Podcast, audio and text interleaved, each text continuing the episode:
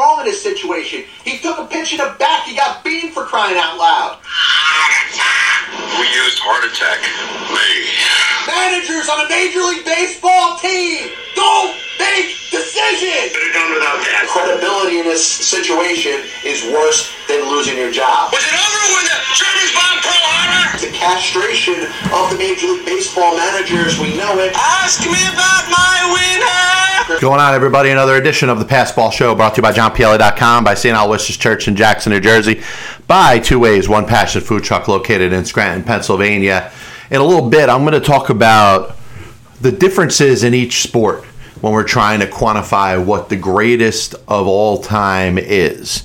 And I'm going to focus on players. You could also set it if you want to teams and coaches and owners, any any section of the uh, sport that you want to. But I, I do think the criteria based off of the different sport is different. Talk about that in a little bit. Obviously, you got the Major League Baseball owners lockout, the owners locking out the players. Um, owners are pissed, players are pissed, the commissioners pissed. Uh, fans obviously are upset with everything that we've seen.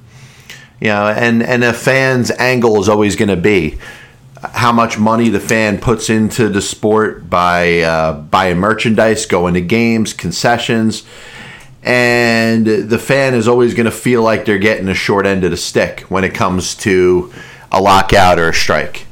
And that, that's a sentiment that's never going to change. In fact, it's one that probably isn't worth discussing that much. You could talk about it.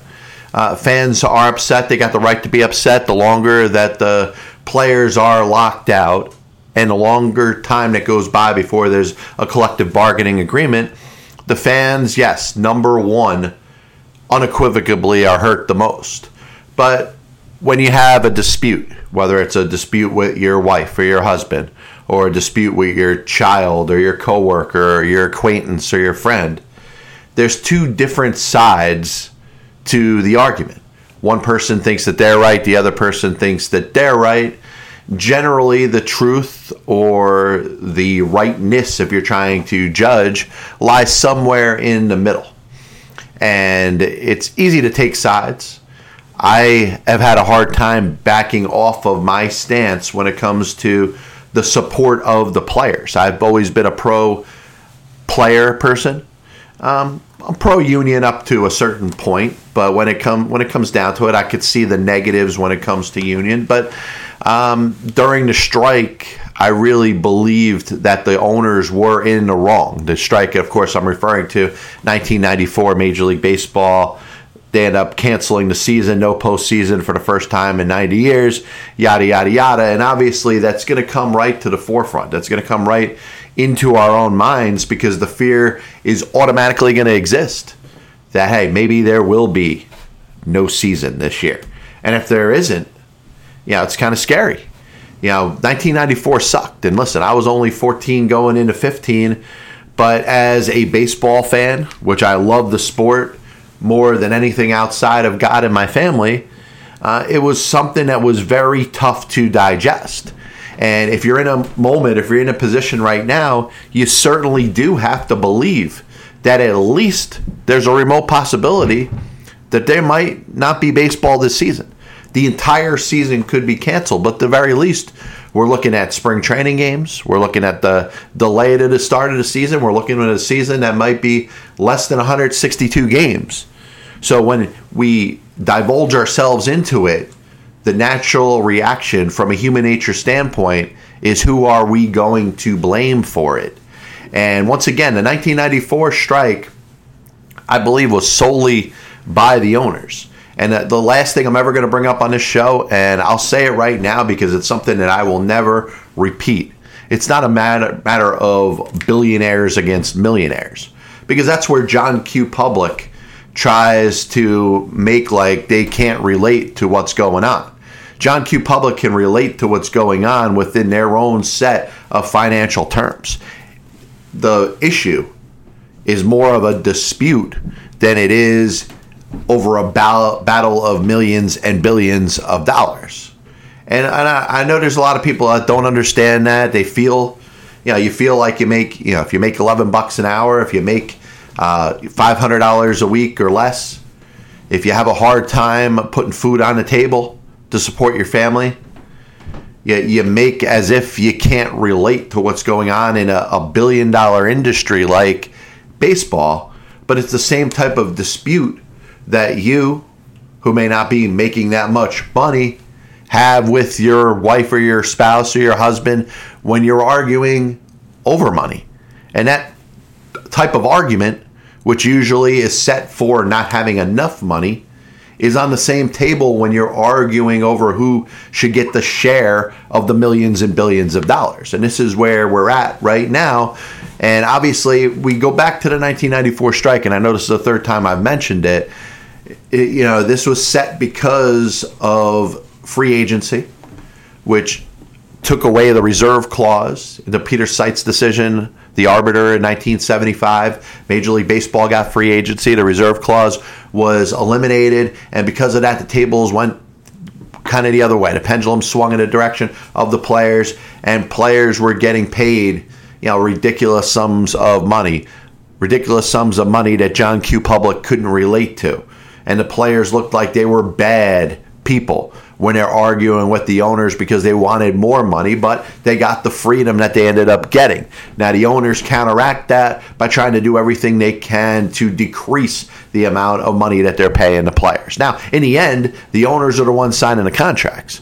So, in the middle of the 1980s, the owners say, hey, we're the ones that are supposed to pay the contracts for these players. What if we just don't do it?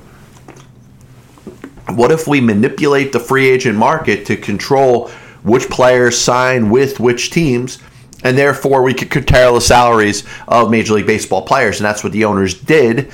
And they, they actually broke the law. They did something that was probably worse than throwing the 1919 World Series, which the Chicago White Sox did. You know, they consorted to gamblers for money.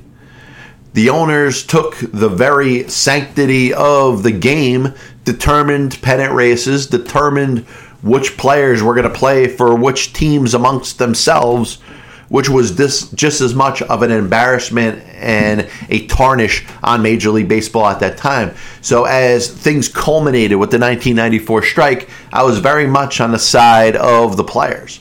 The players still, eh, some were active that were involved as the owners colluded against players in the 1985, 86, and 87 off seasons. They were proven to have done so. The commissioner, Peter Ueberroth, the power owners at that time were all proven beyond a reasonable doubt to have done that. So the players, feeling like the owners can't be trusted, walked out of the sport, a very sport that was trying to tell them that the team should have a salary cap. Now you look at how things have you know gotten a lot better for the players. The salaries have gone up. Major League Baseball players, if you followed what, you know, the 24 hour or 48 hour, 72 hour window where there was what, 1.7 billion dollars that was agreed to and upon for Major League Baseball players in that time, the players aren't in a position to claim poverty. Now, one of the other issues is how do you take care of the minor league players? And while I'll agree, while I do agree that they should be treated a little bit better, I think their you know their housing assignments, their lodging that should be paid for and taken care of by their teams. They shouldn't have to eat ramen noodles per se, but there's a reason that they're in the minor leagues. And to equate the salaries of what a player with one day of service time gets paid for playing in the major leagues is enough of a jump to warrant what the difference is between the minor and the major leagues. And the reason I get into this is because if you go back to the mid 1940s, the time frame where there was a lot of change uh, presented for baseball started with the death of Kennesaw Mountain Landis, which you know baseball couldn't wait to put him in a Hall of Fame, but you saw all the good things that were available to baseball once Kennesaw Mountain Landis died. Obviously, integration was number one. Um, expansion, which started to kind of happen in the 1950s, but also an opportunity for players to play in different leagues. And baseball had some threats, whether it was the Pacific Coast League, whether it was other minor leagues, that players were getting paid almost as much as they were in the major leagues. And I think this puts a, a lot of things in perspective because there is a difference between minor league baseball and major league baseball. There's a difference between, and no offense to a person that pushes carts outside of a grocery store and a person that runs the entire store. There's pay grades that are involved based off of what your job is. And you know, perhaps the person that pushes the shopping carts can aspire to being a manager of the store someday and has that opportunity. If they grow and they build and they can get themselves into that position, then they would understand what it's like to get paid what the manager at a store gets paid. Minor league baseball players are minor league baseball players because number either one, they're not ready to play in the major leagues yet, or number two, they're not good enough to play in the major leagues. And you talk about situations where sometimes there's great stories of players that get into the major leagues when they turn 27, 28, 29, 30, and their rights when it comes to free agency. Listen, I get it.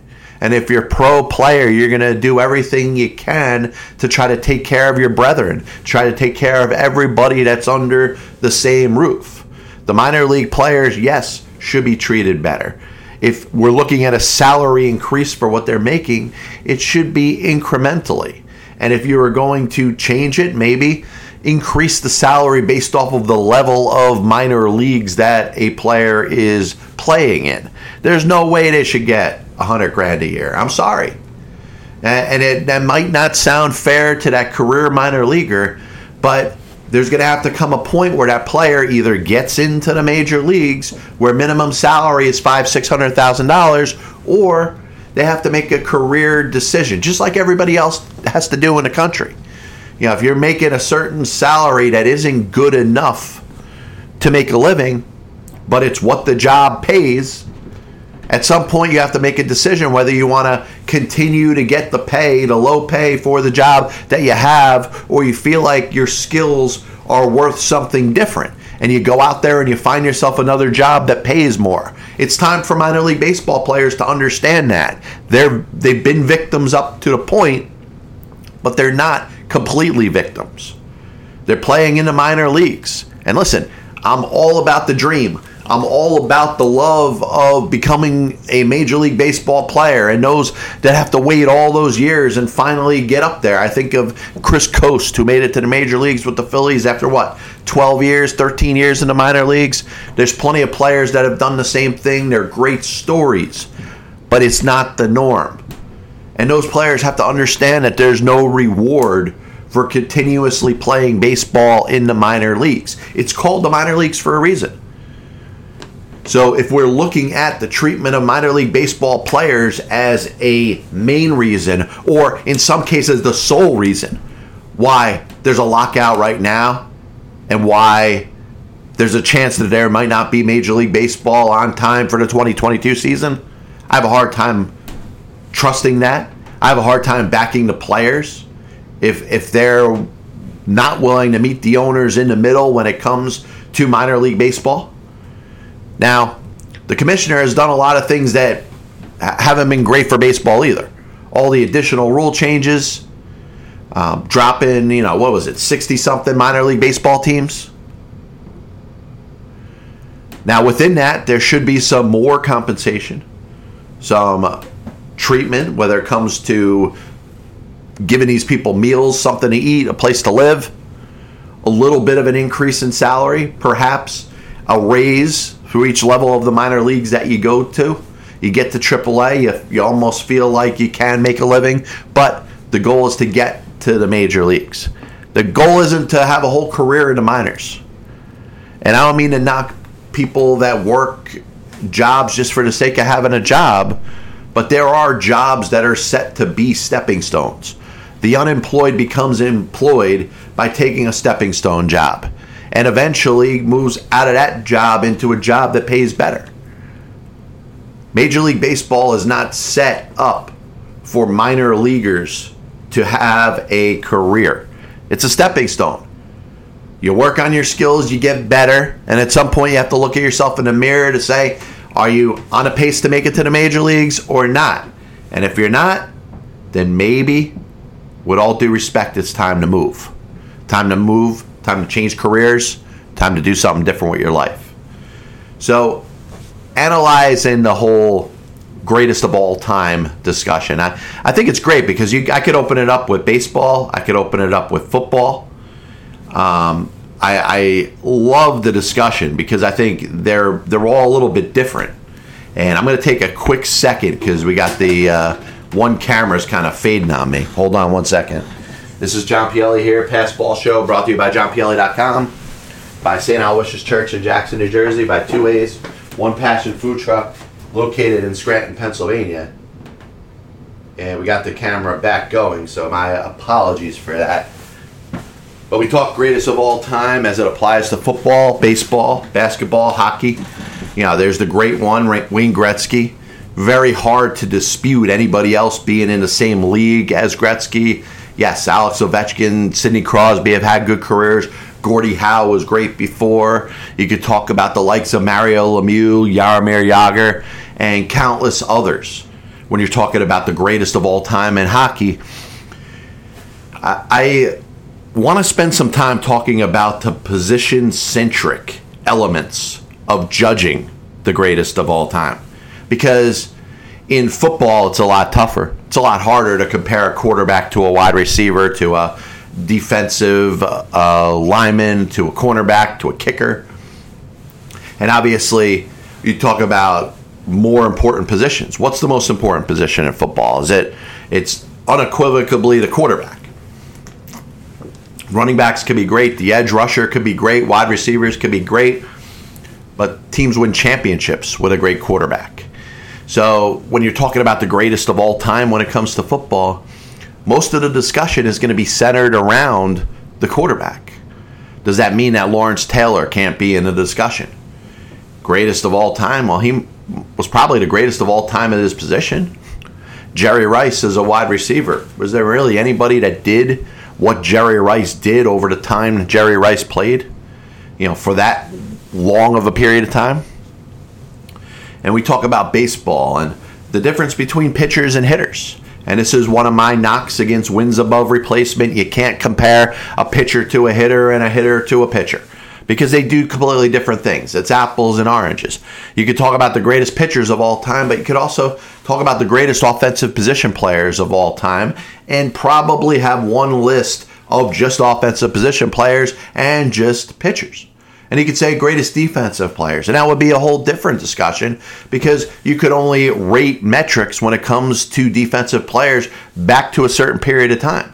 And even if you're trying to use, let's say, errors over the course of a season to judge a player that played in the 1920s or before when the fields were gravel pits and they were using dish rags as gloves, it's not a factor of all time and all time is all time. Now you can't have the greatest of all time, and I'll, I'll throw this out there, and you can tell me if you disagree. But I'm gonna have a hard time taking back your argument against this. The greatest of all time is the greatest of all time. It's not from 1970 on. It's not from 1950 on. It's not from 1920 or 1900 on. The greatest of all time should factor in all the changes of a game and a sport over the period of time that the sport has existed. One may have done something that is so great for the time that they played and starred in a different game than we're talking about right now. And I bring this up because you think of, let's say, a Steph Curry in basketball. There has not been a better shooter, a more accurate shooter, a wider ranged shooter in the history of the National Basketball Association than Steph Curry. Now, is he the greatest of all time? Well, I think there's elements of his play and his performance that make the discussion live.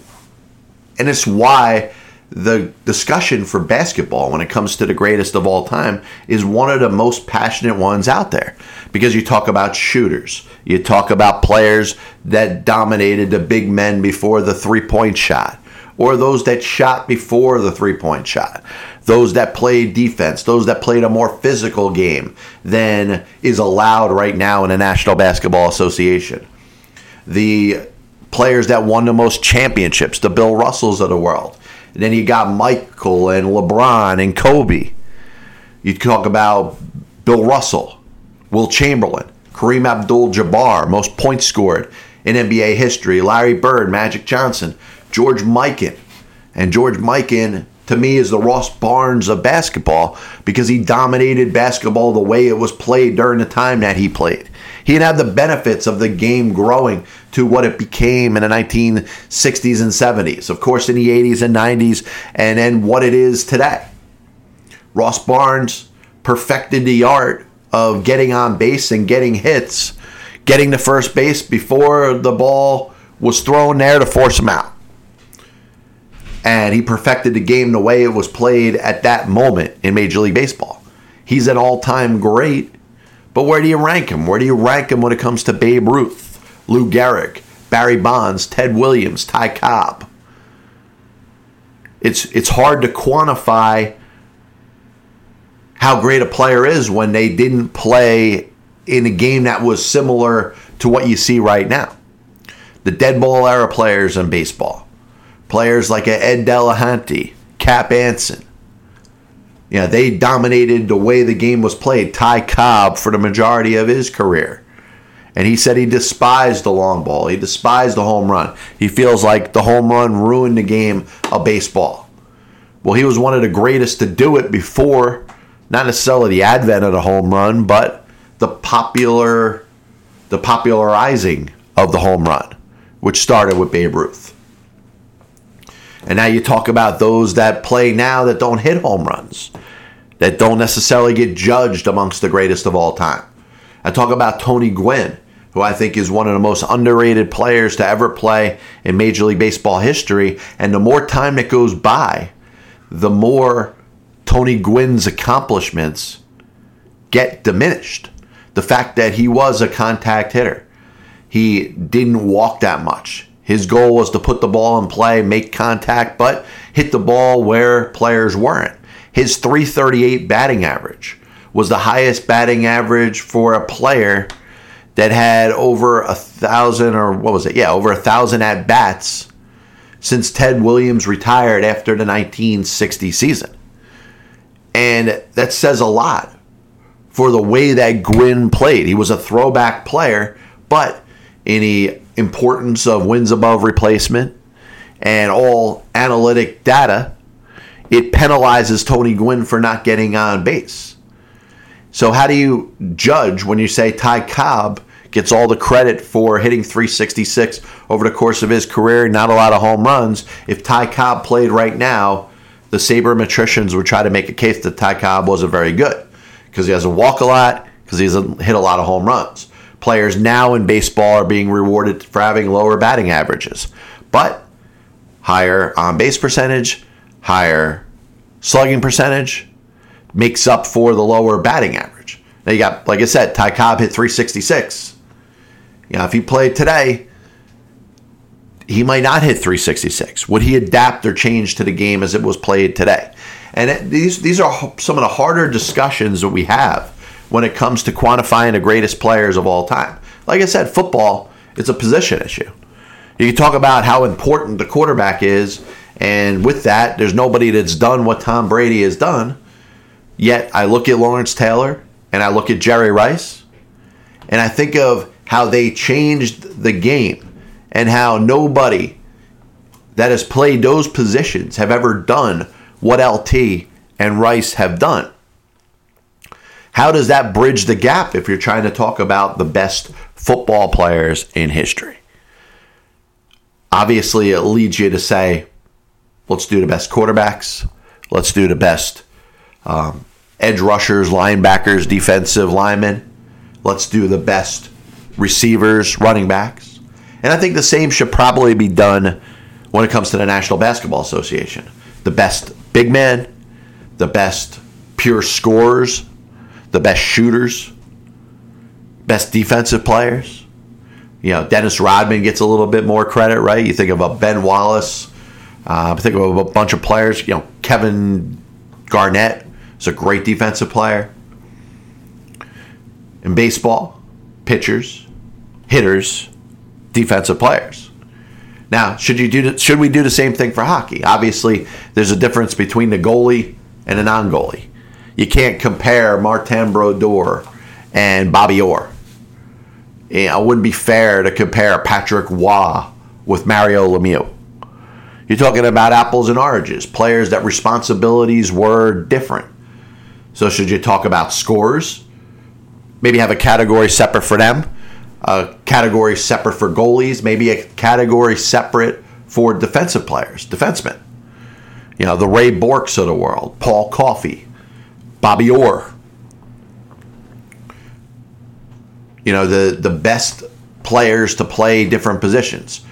Offensive players, which is centers, wings, defensive players, and goalies.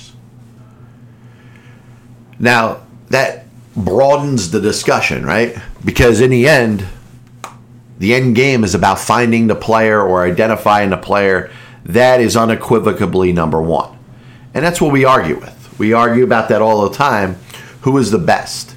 Is is it Tom Brady or is it Jerry Rice? Is it Michael Jordan or is it Kobe Bryant or LeBron James or is it Bill Russell or is it Kareem Abdul-Jabbar?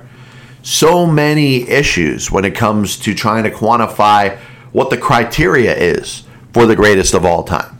But we've we have to get to the point where we understand there could be different definitions of the greatest of all time. Like I said in basketball, there's great shooters, there's great rebounders, there's great scorers. There's just players that are just that dominant, that controlled the sport. Wilt Chamberlain would would stand on one side of the court and just have the ball be thrown to him so he could try to score as many points as he can because he was so towering and much bigger than the other players. Steph Curry has an advantage because he could shoot the basketball from anywhere on the court. He could get an open shot from anywhere because his range is a lot further than any of the better three point shooters that we've seen in NBA history. Babe Ruth was able to hit the ball so far at a time where players weren't doing that. He says, Hey, I'll lift the ball. And basically, a forefather for the generation of baseball we have now. We talk about launch angle, we talk about the ability to elevate the ball. Kris Bryant, the whole expression he made, hey, I'm looking to hit four fly balls, and hopefully one of them is going to go over the fence. That's baseball the way it's played today. And without Babe Ruth, the game probably wouldn't be played the way it is today. And another, here's another fallacy, and I don't mean to get off this subject. I think I've covered um, the greatest of all time discussion, and the fact there really should be separate for positions as opposed to separate for eras. I'm pro position specialization as opposed to historical specialization. So I don't want to hear about the best players from 1970. I want to hear about the best players from all time. But I'm willing to switch it into positions. But the Babe Ruth discussion about playing today,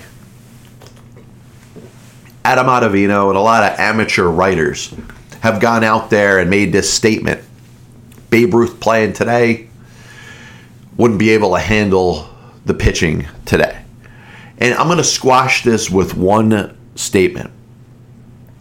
Babe Ruth being transported in time from 1920s where the only way you could take a picture of him is in black and white and his ghost put on the field today with no knowledge about the game the way it's changed and not giving Babe Ruth any of the advantages that the players have in a game as it's played today is something that's impossible to fathom.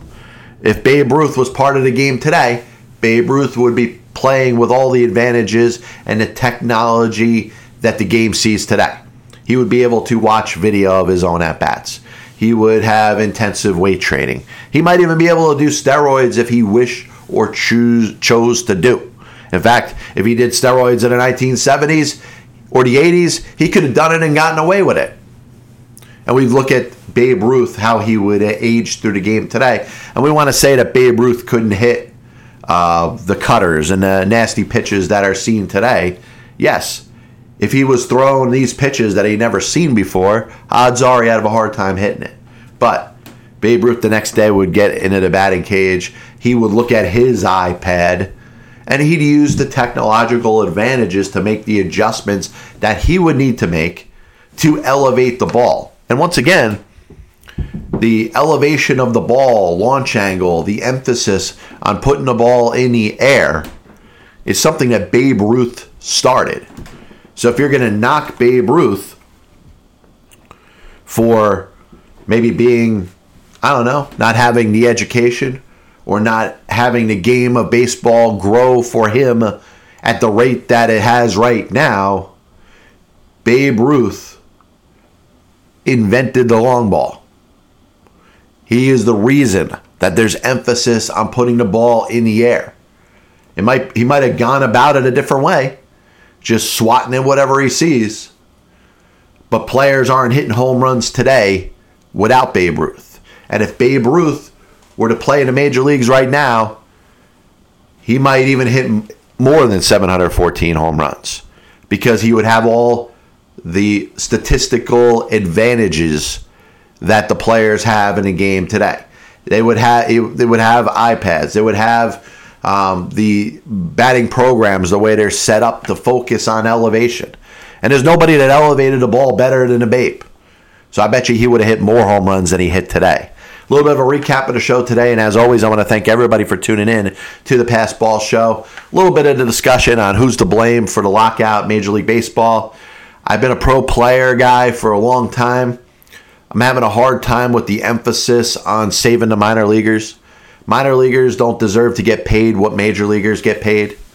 Do they deserve better conditions? Yes. Do they deserve lodging and, and food and you know not not to have to eat ramen noodles per se?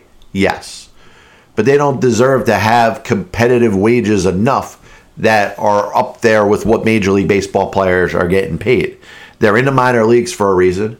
Either they're too young and are waiting for their time, or they just don't have the ability to do it. I'd love to play in the major leagues. And if I played in the minor leagues, maybe I'd stay there forever if I knew that they could get the the wage up of what minor league baseball players make. But there's a reason that so many people drop out of baseball over time and move into some other sort of career. The ceiling of a minor league baseball player should be to earn only a certain amount of money. Now you get to the major leagues, things change. But everybody that's involved in baseball understands that process. We spoke about the greatest of all time when it comes to sports.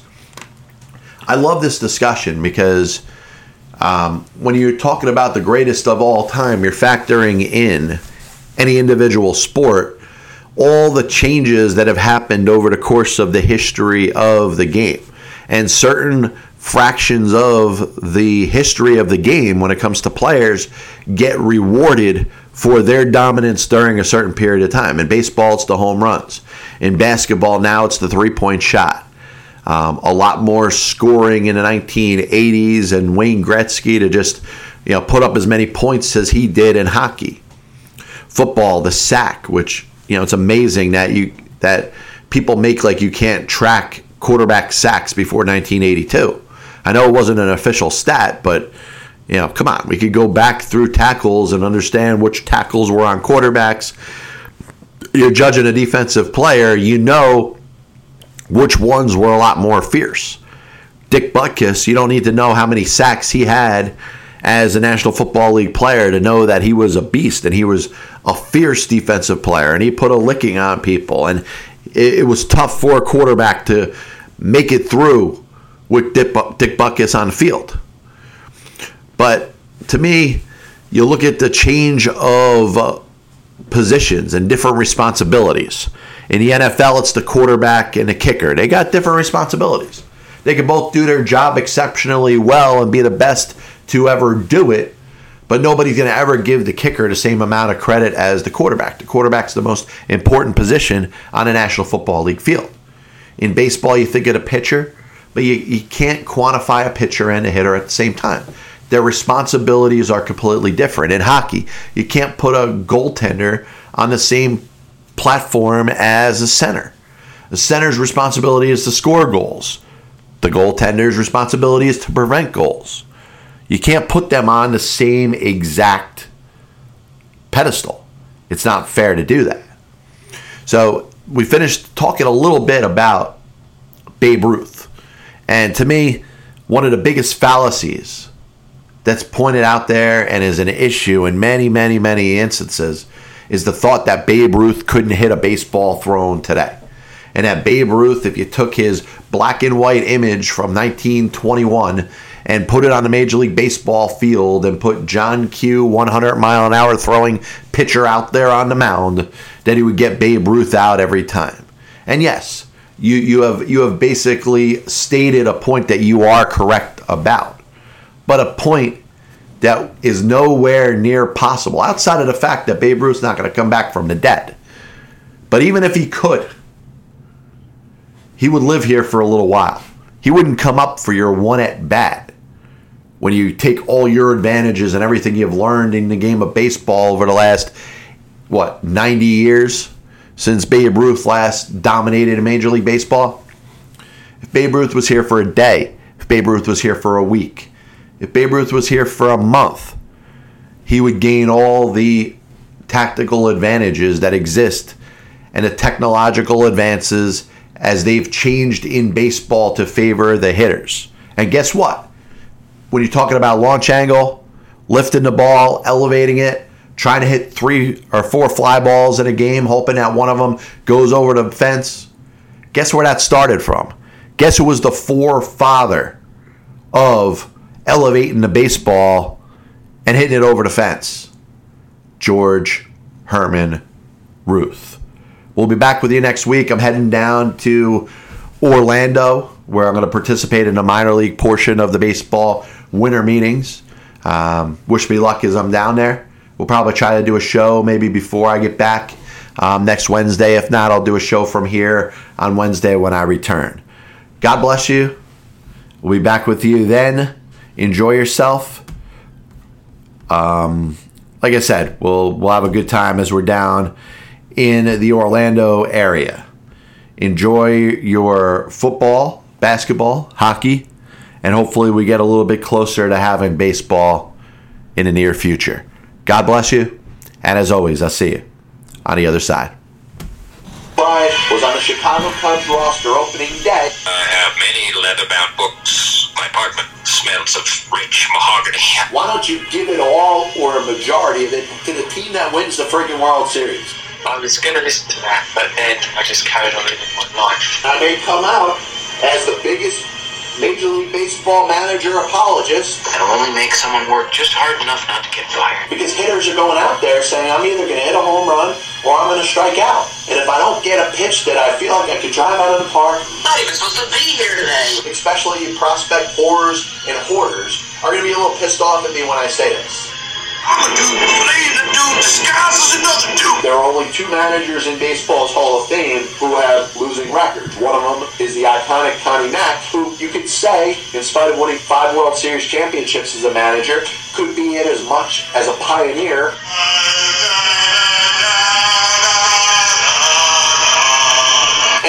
side of the spectrum they're on? Were they pitching? Were they batting? If your favorite team was pitching and a ball got inside and hit a batter, there's no way it could have been on purpose. But if you were a fan of the team that was batting and the ball got inside and hit somebody or went behind somebody's head, absolutely 100% unequivocally, that pitcher was throwing out. Well, we're doing we don't need. They put their tail between their legs, and decided they're going to do exactly what they're told. You damn well right better give him a contract extension. You damn well right better make him the manager over the next series of years. 35 years ago, I could have loaned your parents the money for an abortion.